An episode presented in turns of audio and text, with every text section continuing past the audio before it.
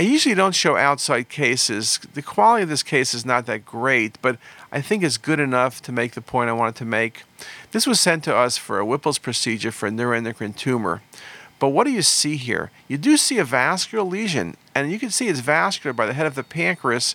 Uh, and this is also on venous phase, so it was fairly vascular. I bet you 30 seconds earlier, it was really supervascular.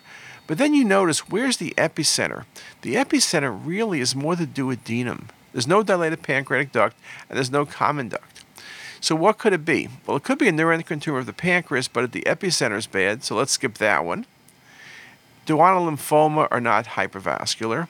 So now we're talking between a carcinoid tumor and a GIST tumor. And we've seen a number of GIST tumors of the duodenum, large, uh, simulating pancreatic tumors. We've seen carcinoid tumors of the duodenum simulating them as well, but the carcinoids typically were not as large. This was a GIST tumor of the duodenum, and we've seen a number of them. And as I've commented in some of our lectures, it can be difficult to distinguish primary pancreatic masses from primary duodenal masses, both neuroendocrine as well as just adenocarcinoma. So, just a very nice case and something to give you some thought.